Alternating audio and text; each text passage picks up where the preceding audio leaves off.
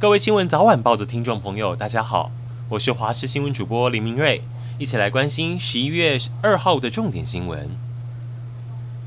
台中刑大破获一间男模会馆的主嫌高薪男子，他专门用高薪先诱惑男传播加入公司后，就和他们说公司有严格规定，入职必须先缴押金一万，甚至每个礼拜还扣三分之一的薪水。也要求这些男模上班之前妆发都要先完成检查好才能够打上班卡。很多人去了一个月，钱没有赚到一毛，反而欠公司钱。但若不配合付钱，就会被殴打，甚至逼签本票。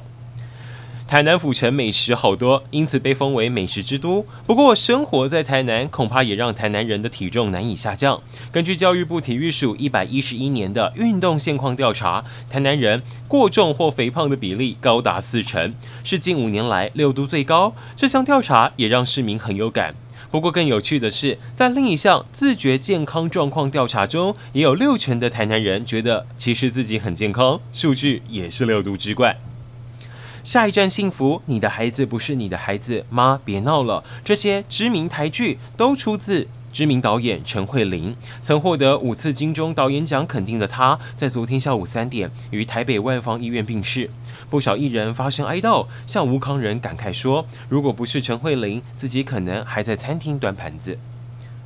今天是红海创办人郭台铭总统选举连署最后一天，不过倒数时刻同时，全台多处地检署正调查有人花钱买连署书。除了之前被爆出签一份连署书三百块，北北基桃有连署站被检举，只要你连署就能拿回一瓶二十七块的米酒。北检昨天带回连署站的副站长跟工作人员，最后全部交保候传。虽然米酒价格是低于法律规定，候选人文宣赠品不能超过三十。十块标准，但大家可能不晓得，一瓶二十七块的米酒，有些人若拿两瓶，或是拿一瓶再加一支笔，加起来金额超过三十块，你支持的候选人就可能触法。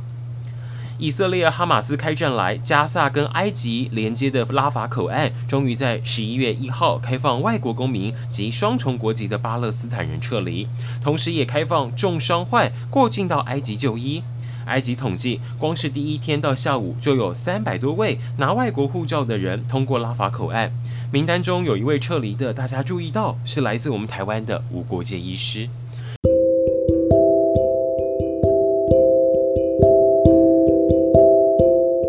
以上就是这一集新闻内容，非常感谢您的收听。